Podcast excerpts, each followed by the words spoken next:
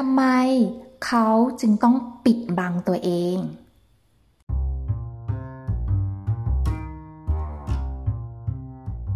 เล่าเป็นนิทาน สวัสดีค่ะ วันนี้เป็นเรื่องราวของกุมภะโคสกะผู้ร่ำรวยมากๆ แต่ทำตัวธรรมดามากๆเลย จนมาเหสีของพระเจ้าพิมพิสารทำตัวเป็นสายลับจับเศรษฐี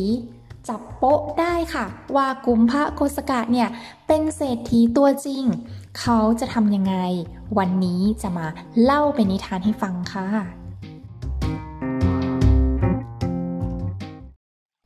เรื่องราวมีอยู่ว่า ในเมืองเมืองหนึ่ง ได้เกิดโรคระบาดขึ้น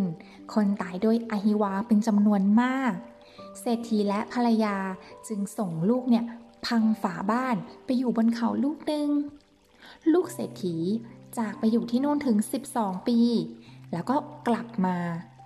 ไม่มีใครจำเขาได้เลยค่ะ เขาก็เลยไปสำรวจสมบัติของตัวเองซึ่งมีอยู่ 40 โกดยังครบหมดเลย เขาคิดว่าชาวบ้านเนี่ยคงจะจำเขาไม่ได้ ถ้าเอาสมบัติมาใช้เนี่ยชาวบ้านก็ต้องเข้าใจผิดแน่ๆค่ะ ว่าเขาเนี่ยเอาเงินทองมาจากไหนมากมาย ดังนั้นแล้วค่ะ เขาก็เลยไปสมัครเป็นทำงานอะเป็นคนรับจ้าง ปลูกคนงาน เตรียมเกวียน หุงข้าวทำหน้าที่เป็นอย่างดีค่ะ ไม่ขาดตกบกพร่อง ไม่เคยนอนตื่นสาย และเขาเนี่ยก็ได้อยู่บ้านพักหลังออยู่บ้านพักด้านหลังอะค่ะ อยู่คนเดียวด้วย เช้าวันหนึ่ง พระเจ้าพิมพิสารได้ยินเสียงของเขา จึงตรัสว่า ผู้นี้เนี่ยเป็นผู้มีทรัพย์สมบัติมากมายเลย นางสนมเนี่ยได้ยินนะคะ ได้ยินแบบนี้หลายครั้งมาก ๆเลย แล้วก็คิดว่าพระเจ้าพิมพิสารเนี่ยท่านพูดอะไรไม่เคยเหลวไหล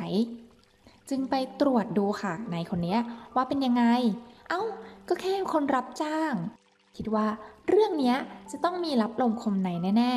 ๆ ก็เลยทูลพระราชาว่า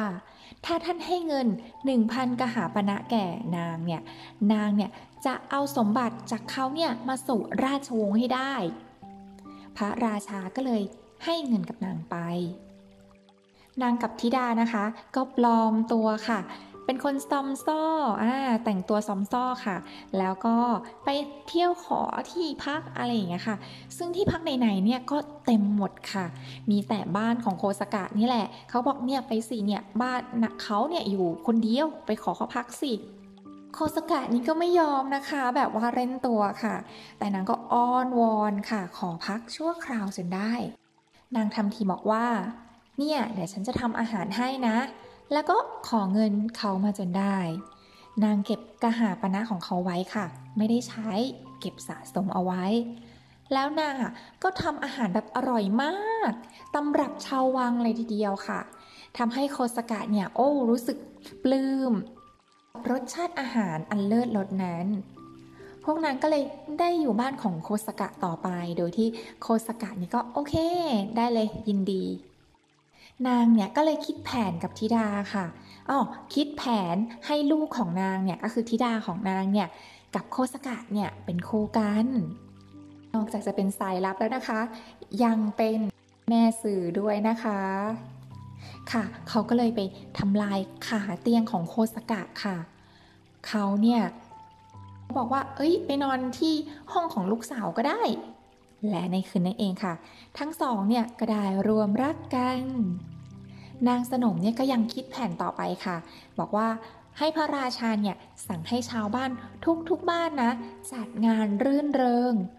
โคสกะนี่หัวเสียกับการจะต้องใช้เงินอีกแล้ว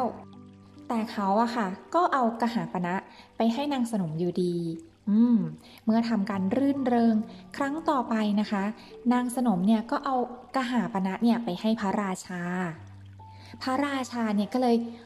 มีคำสั่งให้ไปจับโคสกะเข้ามาที่วัง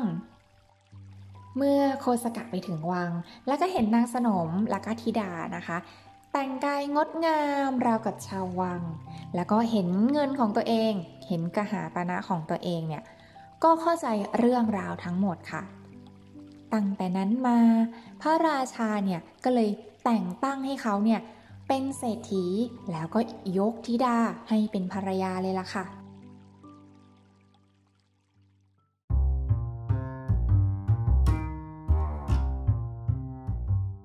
วันหนึ่ง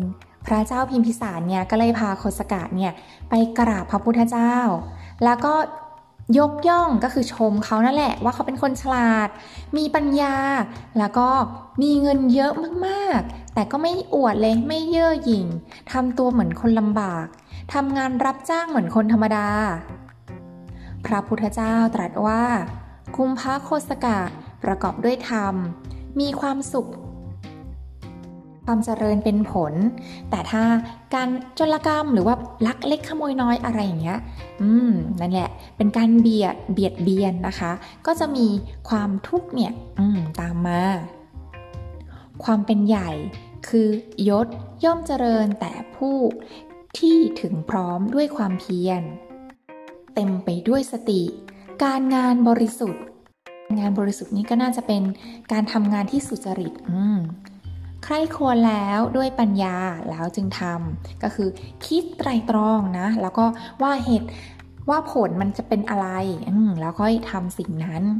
สำรวมกาย วาจา ใจ เลี้ยงชีวิตด้วยธรรม ไม่ประมาท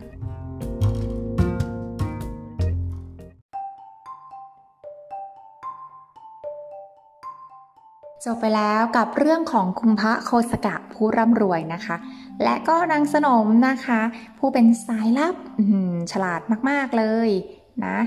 ค่ะสำหรับเรื่องนี้ค่ะก็เห็นว่ากุมพระโคสกะเนี่ยเป็นคนที่ไม่อวดเลยค่ะ เพราะเขาเนี่ยกลัวภัยค่ะ จากลาบยศ หรือว่าคนที่จะมาเข้ามาด้วยเจตนาที่ไม่ดีค่ะ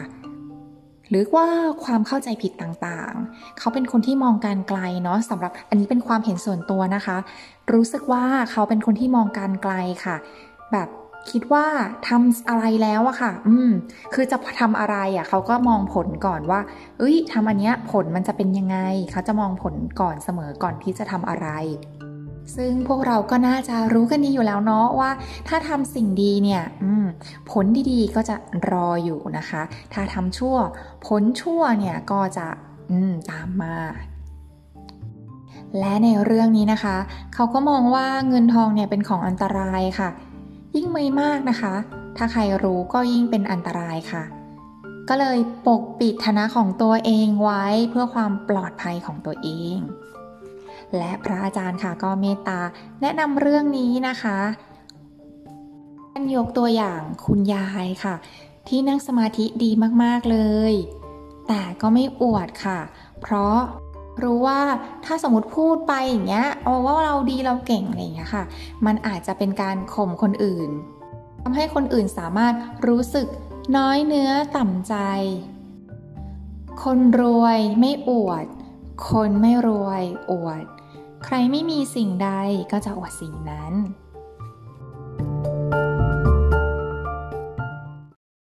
เล่าเป็นนิทานในวันนี้ก็คงจะขอจบลงเพียงเท่านี้ค่ะ และวันพรุ่งนี้เป็นวันพระใหญ่นะคะ เป็นวันลอยกระทง ก็อย่าลืมเข้าวัดไปทำบุญ และตอนเย็นก็มาลอยกระทงนะคะ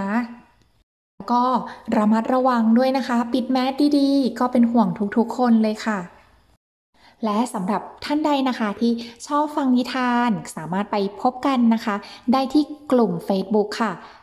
ชื่อกลุ่มเมืองนิทาน หรืออยากจะฝากคอมเมนต์ อยากฟังเรื่องราวของอะไรนะคะ เป็นนิทานเรื่องไหนของชาดกอ่าหรือว่าอยากฟังประมาณไหนก็สามารถคอมเมนต์มาได้ค่ะ ขอให้ทุกท่านอยู่กับใจที่มั่นคง สวัสดีค่ะ